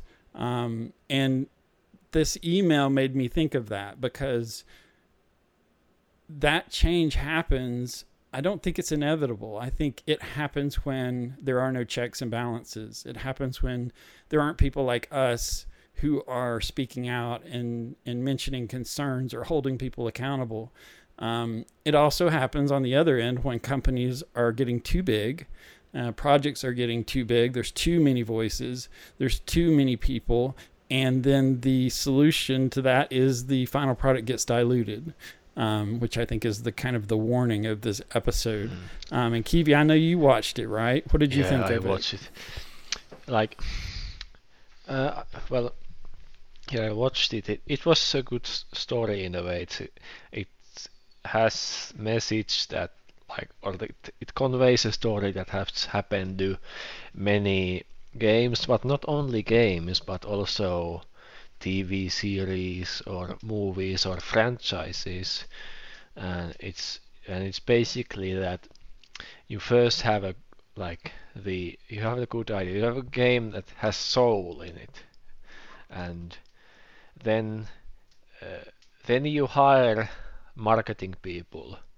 Then you hire developmental managers and people do marketing research and they say oh you know this core part of the game uh, you know if we actually took that away people more people would play it. And it's like uh, it's like basically selling your soul and you, what, what happens you have game or other product that doesn't have the same essence you, it doesn't have the same feel it doesn't feel alive like the previous products. Yeah and if you bring it back to pentiment for example let's say for example josh and his team decided that i mean it is a small team so it's not really diluted in that aspect but one of the things the show talks about is the dangers of using a panel to uh, and they had a name for it and I forgot what they call it in the industry, but it's where they they show products to a group of random people that they pay like a hundred dollars and then focus they get group. Focus group thank you. Yeah so this focus group what if they had taken pentiment when it was done and given it to the focus group? Um, they would have action and guns and uh, yeah, I mean, you kill the final be, boss. it would not be pentiment Let's be honest. So, I mean, it would. That's that's to too many chefs in the kitchen scenario is basically what's going on, right? Like if you have too many people with equal weighted opinions, you're just going to get the most average thing that comes out of all those people. Yeah, the so common denominator, have... the lowest denominator. Mm. Yeah. Yeah. yeah so like, like if you have too many people, game like a book is or a movie, it's a whole product, and if you change some something in it, it changes the whole and sometimes it changes in in a way that's irredeem- redeemable and you can't fix it by changing something else. Yeah, it's. I mean, sometimes it's good having more than one person speaking into how something ought to be created because then there's there's dynamicness to it, you know. Mm. But, but at the I same time, if there's 20 people, like, then uh, like when you when, like when in the game devel- the game development or or ma- making a movie or a series or a book or anything like this like you have a main you have a main idea or the main plan and it should be that when you when you all agree or the uh, and you have the main developers uh, organizing this like everything should go along the plan and when you go or this broad you know broad strokes and in no point of the game development should you deviate from this and go out of the original scope just because something external happened. Yeah, because and when, when that happens, you you you basically you you could as well abandon the whole thing and start over. Yeah, you don't want to sacrifice the passion and the soul at the beginning. Um, so I mean, I'm curious. Uh, I'm going to throw this to parenthesis because I'm curious what your thoughts is. Let's say here's your scenario. Parenthesis. The scenario is we know Obsidian's getting bigger. We know they've grown almost exponentially. They're still they're still relatively small for AAA studio. They're really not considered, I guess, AAA at this point. But more voices, more ideas. Microsoft buys them out Josh decides not to take the lead on Avowed um, to go and work on something small with fewer voices, fewer people, uh, more indie. Um, is Josh starting to see something here? The frog beginning to boil? Or is there some concern that we should have when Obsidian starts moving to this AAA studio? Um, can you think of AAA studios, parenthesis, that have avoided this problem of here comes Avowed 3 with puppies, you know. Uh, what are your thoughts on that? I, I honestly think that after Microsoft uh, acquired Obsidian, uh, a timer went off, and at some point, Obsidian is going to either be well worthless or broken up or otherwise destroyed. I think that is more or less inevitable. The question is just how long, and I'm here to see how long they are going to put out enjoyable products.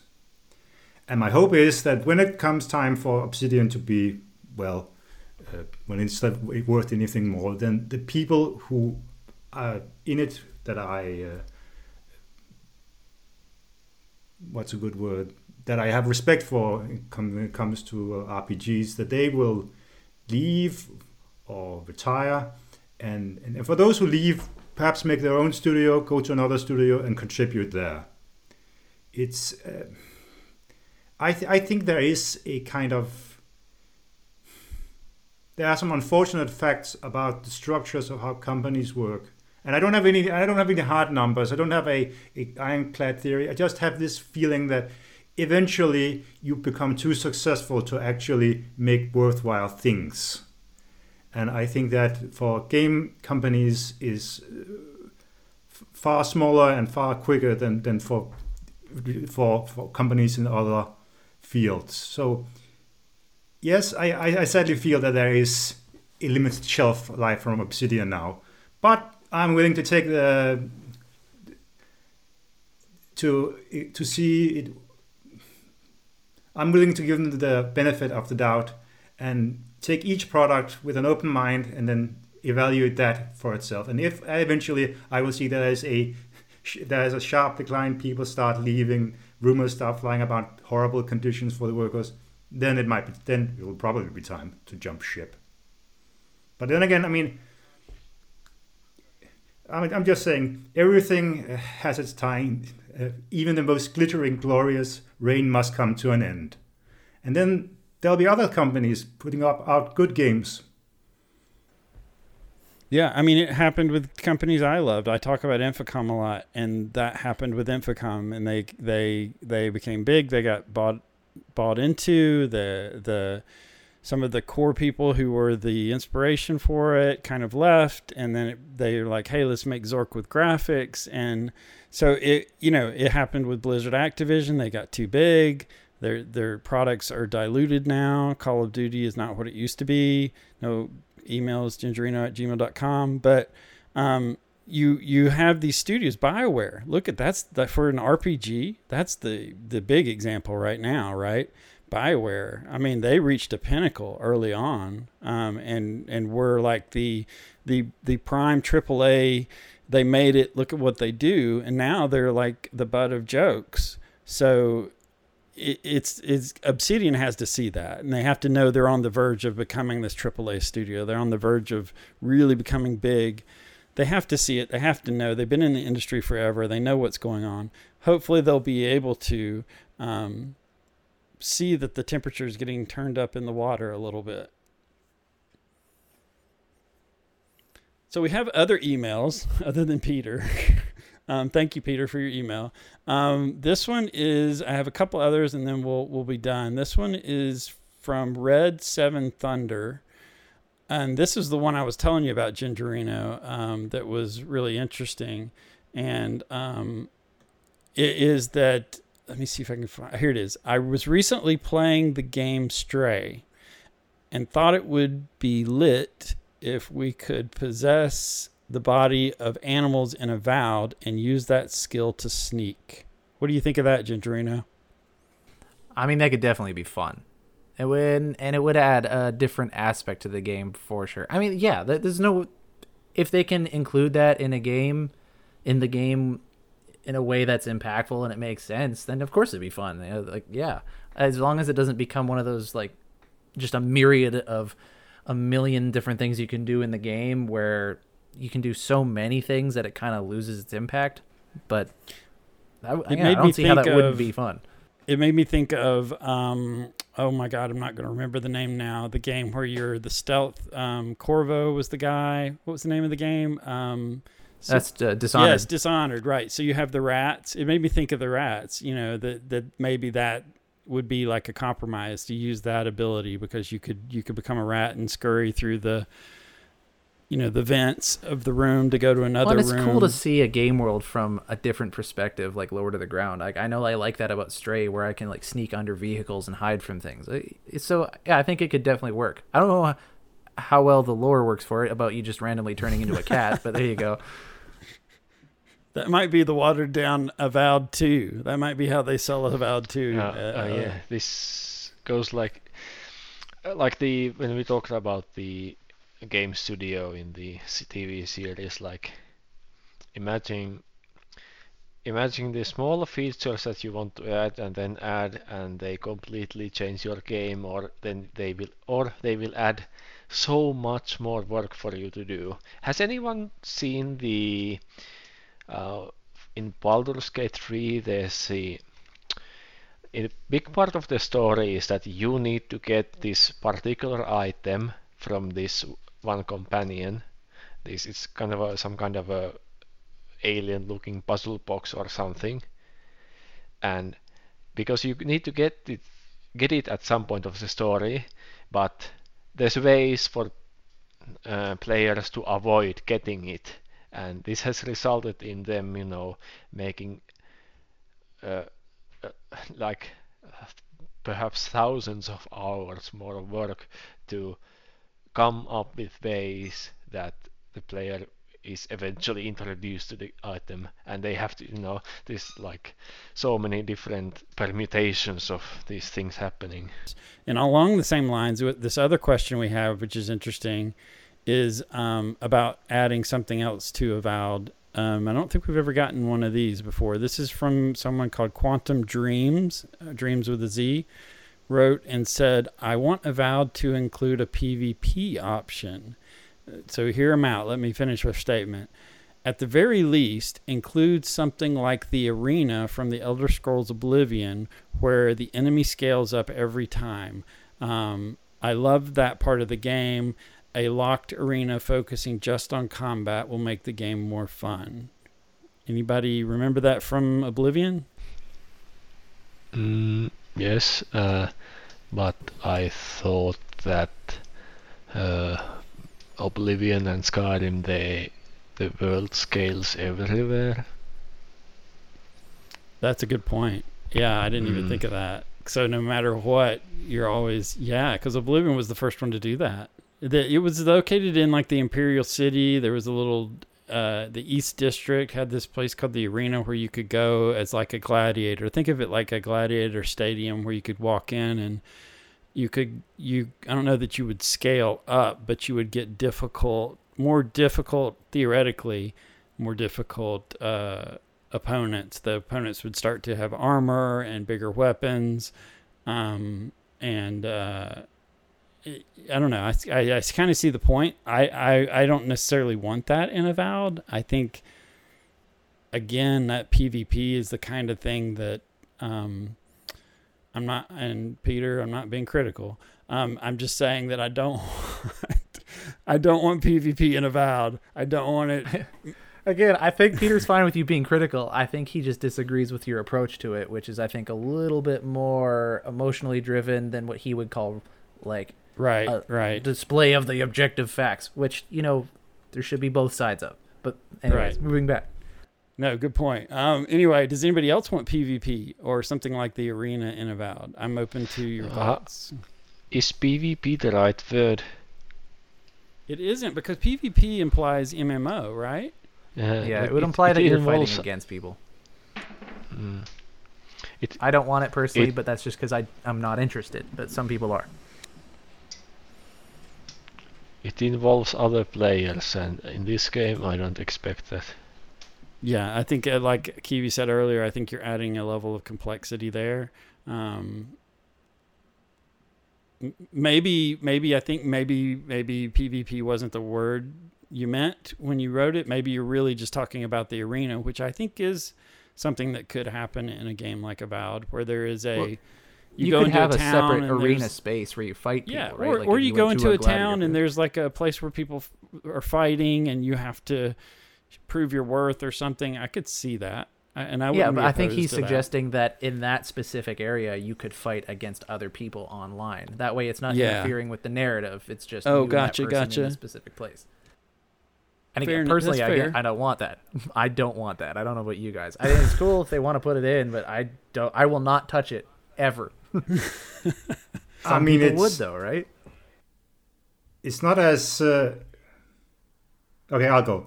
It's not as work intensive as a as an entire co-op system or multiplayer system, but but it's still a lot for. Uh, I don't I I don't know what the percentage of people would use this feature, but it just seems a bit bit overkill for games like these.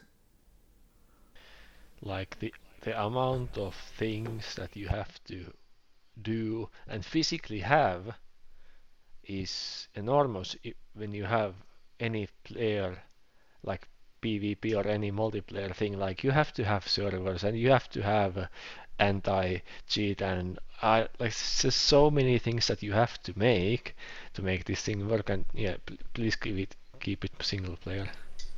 Yeah Skyrim actually has a multiplayer mod um, uh, that's out and it's uh, with POP, PvP, and co-op. Um, has received some publicity recently because um, I guess it's been updated, um, and uh, I think it's called Skyrim Together. If I'm wrong, I could be wrong, but um, so that is out there. I could see that as a mod. That's probably where I would see that going. Quantum is that maybe somebody will make that mod, or maybe you could you could start that spearhead that because then I'm pretty sure Avowed's going to be moddable. Um, to a certain extent. I mean, I would assume it is, uh, but obviously we don't know for sure. um, this is the last email, and then we'll be done. This is from Ashley. Very simple question. It says um, If Avowed drops on both Xbox and PC on the same day, which will you choose for your first playthrough? Me personally, um, I'm going to say Xbox because I think the type of game it is lends itself to um, a console playthrough. It's not like Pillars where it's a mess on the console. It I think it kind of leans itself to a console. That's my choice. Anybody else want to chime in as to which you'll choose? I'm gonna play it over my phone on the Xbox Game Cloud. on a Samsung TV, right? Uh, no, I mean, actually, that might end up being my first is on my phone, but that's just because it'll probably drop while I'm at work, and I'll want to play it so bad that I'll do it on my break. So probably my phone, but that means ultimately it'll be on console. PC Master Race. PC Master Race. Parenthesis. What do you think? PC. I don't have an Xbox. There you go. There you go. Absolutely. And I think it'll be glorious on PC, and probably the graphics will be better probably if you have a, a well built. I mean, PC. at least on PC you could like record gameplay and stuff like that. Oh yeah, it would be real good. I, I wish I had a good PC. I don't have one either that can do like high powered gaming that can record yeah. it. I have a I laptop that to. I can cook eggs on, but that's it. Um, I can do Pentiment. Pentiment. Yeah, I can do yeah. Pentiment. Yeah, I can play Pentiment oh, on a BlackBerry. Let's be honest. I can also play Pillars One and Two. That's that's it. Yeah, I can. I played those on on my laptop without any issue. Both really great. Worked really well. Um, but yeah, that's that's our thought. Ashley, thanks for the email. Thanks everyone for the email, even you, Peter. Um, and if you ever want to come on the show, Peter, you, here's the seat. I'm looking right right to my side. I would love to have do you it. in that. Honestly, do, do it. it. man. Who was the other dude? Oh, he never came. Uh, anyway. Yeah. Uh, no, I'd like Peter to be on. I like that he has a different view than you, and I think that it'll bring a great discussion and conversation to the show. Like, I totally. Yeah. There's yeah, too many people who agree with Sora. Yeah, I might not can, be as anti Sora as Peter is, but you know, he might whip me and beat me. Yeah, yeah, it should be interesting. No, I'm open to that too. and uh, any as in anybody who's ever interested in joining us, just email us and let us know, and we'll we'll find a way to get you involved because that's what we do. Um, so thank you everyone for joining us today. Um, you can reach Avowedcast by using email avowedcast at gmail.com. You can also find us on Twitter. We're at Avowedcast. That's where we announce our podcast as soon as they come out. Um, and then, of course, you can find us, as you're probably listening to us now, on Spotify or Apple uh, Podcasts. Um, Gingerino, how can they find um, you? If you're interested in Eora stuff, I do a, a Pillars of Eternity slash Avowed lore based podcast called World of Eora. You can follow that on Twitter at World of Eora. I also have my personal account at Gingerino42, which, yes, is a reference to Hitchhiker's Guide to the Galaxy. Nice. I love it, Kiwi. Um, parenthesis. I know at one point you were talking about uh, doing some gaming online. Have you gotten around to that, or you you still kind of holding back on doing that? No, I've actually uh, done a bit of it. Uh, I have a Twitch channel now. At, oh, uh, excellent. At twitch.tv command objective uh, C O M M A N D O B J E C T I V E. Um, That wasn't currently taken? doing Wow. Wow, I'm so excited. I can't I'm believe happy that wasn't taken. I can't believe that wasn't taken. excellent. currently I'm doing a checking stream. it out. Yeah, I'm uh, I'm currently uh, streaming uh, my way through uh, the life and suffering of Sir Brante. Uh, one another one in the very very very very long line of Gossip Up game books I play. And after that, I think I'll do the sorcery series.